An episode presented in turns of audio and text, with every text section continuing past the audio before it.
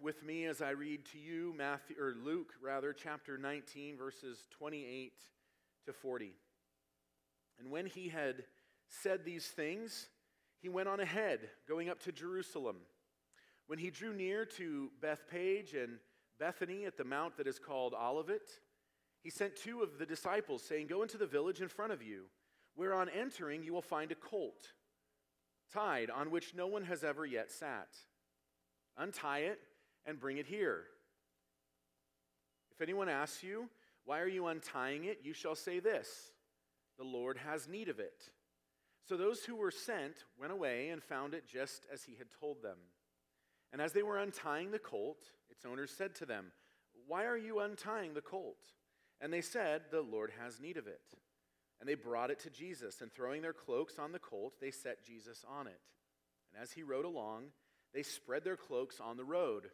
As he was drawing near, already on the way down the Mount of Olives, the whole multitude of his disciples began to rejoice and praise God with a loud voice for all the mighty works that they had seen, saying, Blessed is the King who comes in the name of the Lord.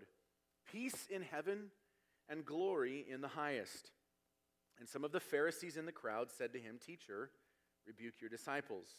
He answered, I tell you, if these were silent, the very stones would cry out.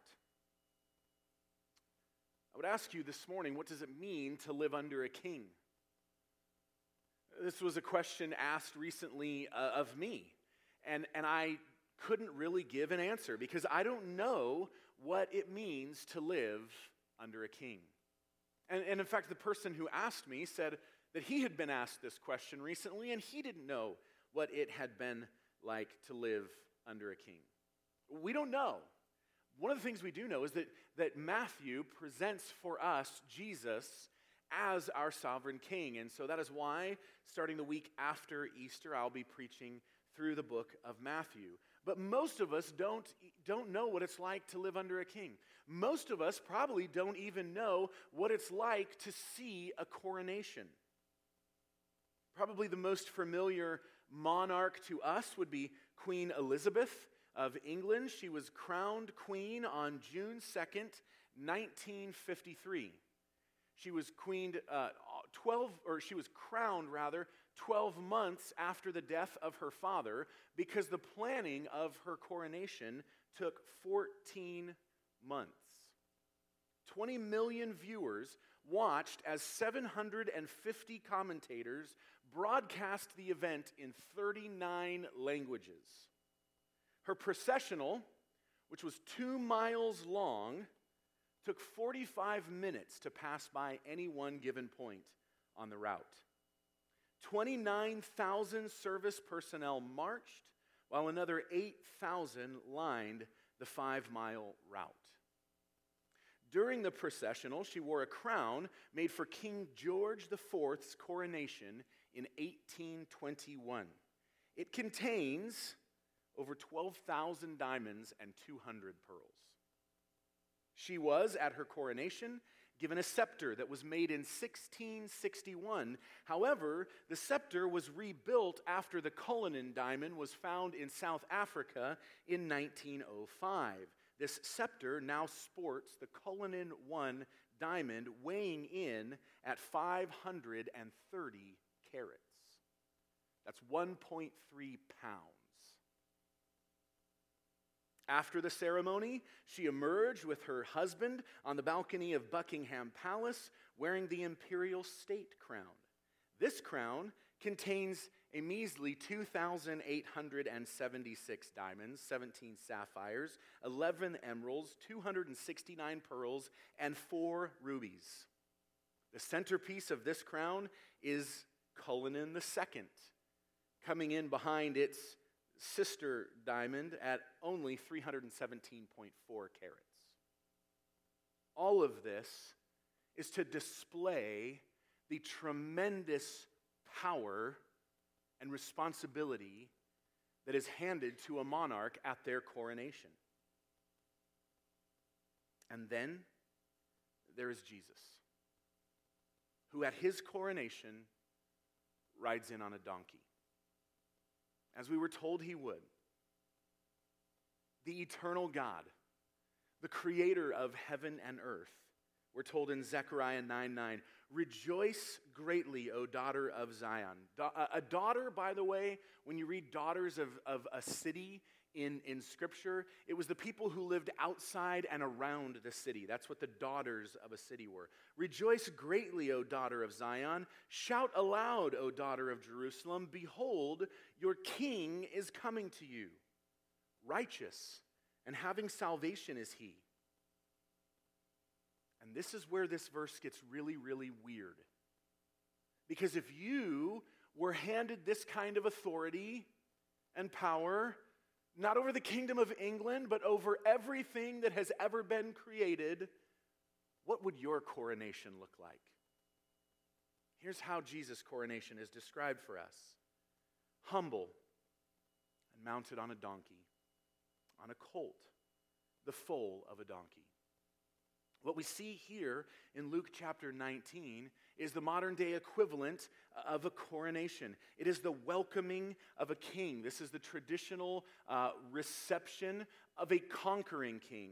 After a king had gone out to war and conquered his enemies, he would come back, often riding a white horse you, sometimes, often carrying a quiver, which was for bows that would be empty. The picture being that those arrows had been spent and the war was over. This is the imagery we find of Jesus in Revelation, by the way. And, and, and this, this king would return on a, a white horse. And, and in the path of the king would be spread not just palm fronds, but coats as we see here, people were taking off their coats. This was a symbolic action, it was a symbolic placing of oneself under the feet of the king. It was the fundamental statement that, that I am under your rule, I am under your authority. And so palm branches and coats would be laid out on the ground. This is the, uh, th- this type of reception is recorded for us uh, in, in, many places in Scripture, and, and the, uh, or not in Scripture, in history, that is. We see that, uh, that, that, there are many times when welcoming kings were, or conquering kings were welcomed back, not only necessarily in Israel, but all around the world in this way. And this was a nation that was used to oppression. If you know your Old Testament history very well, the cycle of Judges is of the nation of Israel being conquered uh, by people whom God sent to conquer them for their disobedience over and over and over. Uh, under Solomon's rule, the kingdom was split in two, and after a, a period of time, the northern uh, kingdom of Israel was taken captivity into Assyria. The southern kingdom of Judah was taken captivity by Babylon. Babylon's rule was transferred to the Medes. The Medes' rule was transferred to the Persians. The Persians' rule was transferred to the Greeks. The Greeks' rule was transferred to Rome. These people knew what it was like to live under the rule of, in their mind, the wrong people. Under the rule of those who weren't supposed to be ruling. And the context here for Jesus' triumphal entry is once again oppression. Rome is in control. Rome is ruling the people of Israel, and they desperately want to be set free from this Roman rule. And so, Jesus, coming to them as their king, this miracle worker who had raised Lazarus from the dead and virtually eliminated sickness from much of the country, is coming in and the people welcome him. This is his coronation. This is their declaration that he is the king. But something is off here. He's not being welcomed in as he rides a white horse or stands in a golden chariot. This king has no home. This king is, is being sought to be overthrown by the people whom he came to save. This king is riding in on a donkey that doesn't even belong to him. It had to be borrowed. And we're told that he's, he's humble. But make no mistake, Jesus is the king. He's not just the king, he is the king of kings. He is a king like the world has never seen. And his, the type of king that he is is on display for us to see here. He is to them, and maybe even to us, a bit of an unexpected king. But he is a king nonetheless. And so I want to see today three signs that reveal to us that Jesus is the divine king. Not an earthly king, not a typical human king, but that he is the divine king, that he is God. Number one, we see in here that Jesus had divine knowledge. Divine knowledge. He tells his disciples as they're headed up to Jerusalem, everything was up uh, in regards to Jerusalem to the, the, the Jewish thinker because of its elevation, not because it's north of everything. But it's a high place in, in Israel, and so every way you approach Jerusalem, you must head uphill. They're east of Jerusalem, heading towards Bethany, which is to the southeast of, of Jerusalem. And, and as you approach Jerusalem from that direction, you would come up the Mount of Olives and then down the other side. And so this is the direction from which they're approaching. But as they're on their way, Jesus says, Go into the town in front of you and there you will find a colt that no one has ever sat on. That's interesting to me. Anybody ever sat on a horse that's never been ridden before? Or even a donkey? It usually doesn't go well.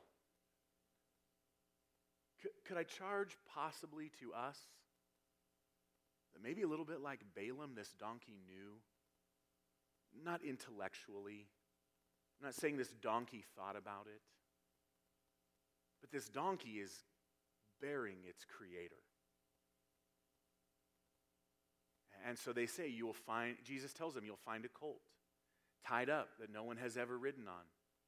And when the owner asks you, why are you taking my donkey?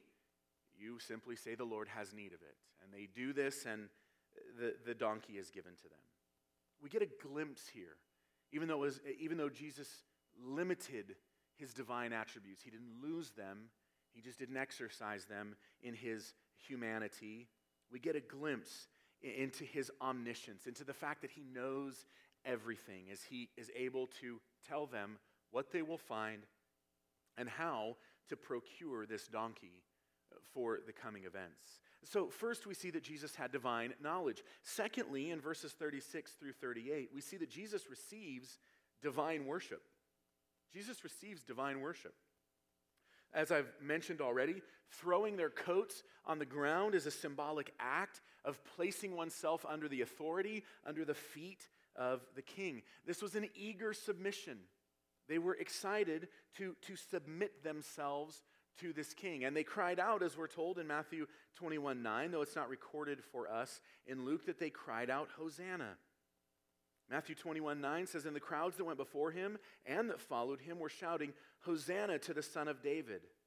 Blessed is he who comes in the name of the Lord. Hosanna in the highest. Hosanna is a combination of two Hebrew words, yasha, which means uh, beg, or, or, or rather save.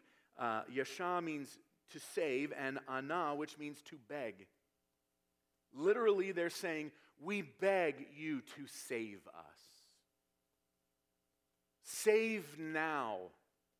O son of David, oh, one from the line of David, one who has right to the throne, who has come in the name of the Lord. We beg you to save. Deliver us. Save now, O king. And what did they then cry out? As we see in Luke 19 38, Blessed is the king who comes in the name of the Lord. One of the things we see as we read the Gospels is that when Jesus says, I'm the Messiah or the King, they say, That's exciting. And when he says, I'm God, they say, No, you're not. Their expectations here of who he would be are off, but Jesus understands what is being done here. Blessed is the king, they cry. I don't think their expectations were right, but they see that this king is coming to bring peace in heaven and glory in the highest. Peace on earth was announced at his birth, and the week before his death, peace in heaven was announced. This is the king. Not just a temporal king, not an earthly king. This is the king of kings, the prince of heaven, who welcomes the worship that is offered to him from some. And thirdly, we see that Jesus issues divine worship or divine judgment. This worship did not please everyone. The Pharisees, verse 39, uh, in the crowd said to him, Teacher, rebuke your disciples, correct them, stop them. This is unacceptable. And he answers, I tell you, if these were silent, the very stones would cry out.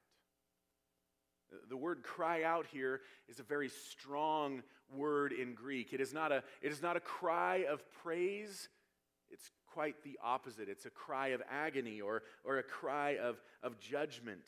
The Pharisees don't like what's going on, so they tell his disciples to knock it off. But Jesus says the stones would even cry out. Two things we need to understand about this. Number one, I think Jesus has the stones of the city in mind.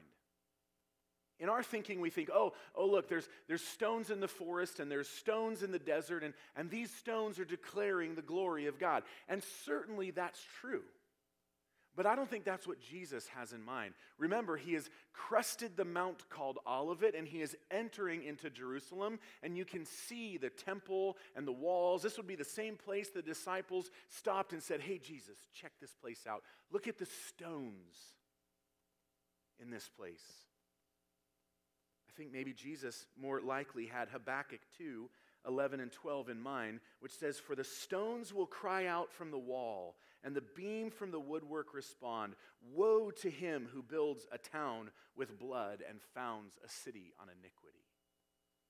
This is not a cry of praise, this is a cry of judgment. Why? Because the Pharisees are rejecting the king, and so would the rest of the crowd within five days. They would reject him to death. And so Jesus shows us that he has divine knowledge. Jesus shows us that he's willing to receive the praise that is due only to divinity. And he shows us that he has the authority to issue divine judgment. The cry here is that if the crowd was silent, judgment on their sin would still come. Rebuke your, your disciples, stop them. And he says, Well, even if I stop them, your judgment is still coming. They wanted a king, just not the king he was. They wanted a king to set them free from Rome, not a king who would set them free from sin. And here Jesus is putting on display for us that he's not just a king, he's the king, and he's not just the king, he's the king of kings, and they missed it. And within five days, they would arrest him illegally, it was illegal to arrest somebody at night. They would try him illegally. It's illegally in the law also to try somebody at night. And it was the high priest who did so. And they would condemn him to death. Why? Because as the king, he didn't give them what they wanted. They had all these expectations for him. Came to give, give them something far better than they could imagine, but it was not what they wanted.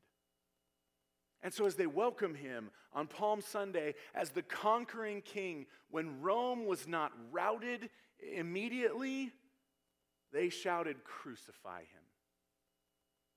Hanukkah, Festival of Lights, what does it celebrate?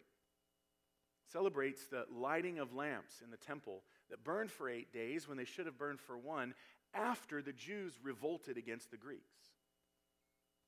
Hanukkah is a celebration of political freedom. They wanted another political Messiah.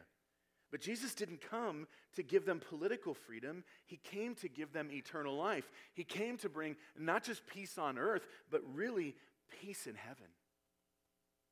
Peace between those who, who would kill him which is you and me, by the way, that's our sin, and God. But he didn't give them what they wanted. And so within a week, they cried out, Crucify him. Can I charge to you that we all do this? If you have trusted in Jesus for salvation, we would all say, Yes, I know Jesus is the king, but we are all tempted to ask him to build other kingdoms. Maybe we want Him to build the kingdom uh, of our family and the church and the things that God commands of us. They're only optional so long as they serve my family. Uh, what about the kingdom of work? Does Jesus exist to make you successful? Where, where, do your priorities fall when your work asks you to work on a Sunday morning or on a holiday? What about prosperity?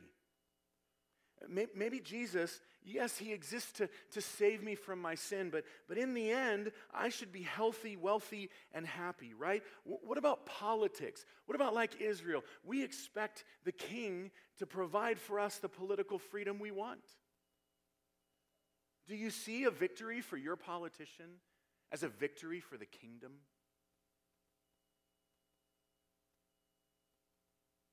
Our king doesn't need help.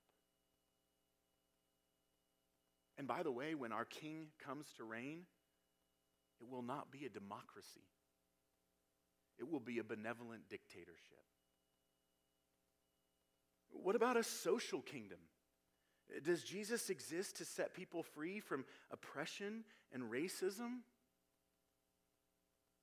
Here's the really interesting thing about all of these Jesus is willing to give them all. Maybe just not in this life, but in the next, when He is our benevolent King, uh, our families will be absorbed into the entirety of His family. There will be work to do throughout eternity. It just won't be work that, that is, is subject to the effects of the curse. In eternity, there will be no need to worry about prosperity. As he did for Adam and Eve in the garden, he will provide for us abundantly. There will be no need to worry about politics because our dictator will be a sinless dictator who is humble, who rides on a donkey, who seeks to give up his life that we might gain ours.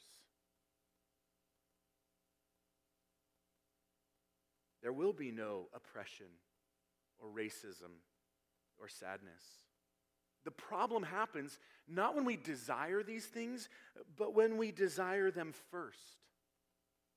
Because they're all a product, a byproduct rather, of the rule of our beneficent king. Listen to Matthew chapter 6, verses 25 to 33. Therefore, I tell you, do not be anxious about your life, what you will eat or what you will drink, nor about your body what you will put on. Is life not more than food, and the body more than clothing?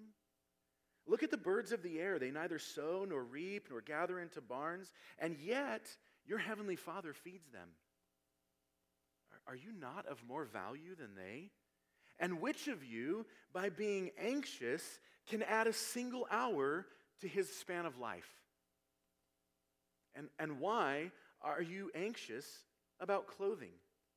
Consider the lilies of the field, how they grow. They neither toil nor spin. Yet I tell you, even Solomon in all his glory was not arrayed like one of these.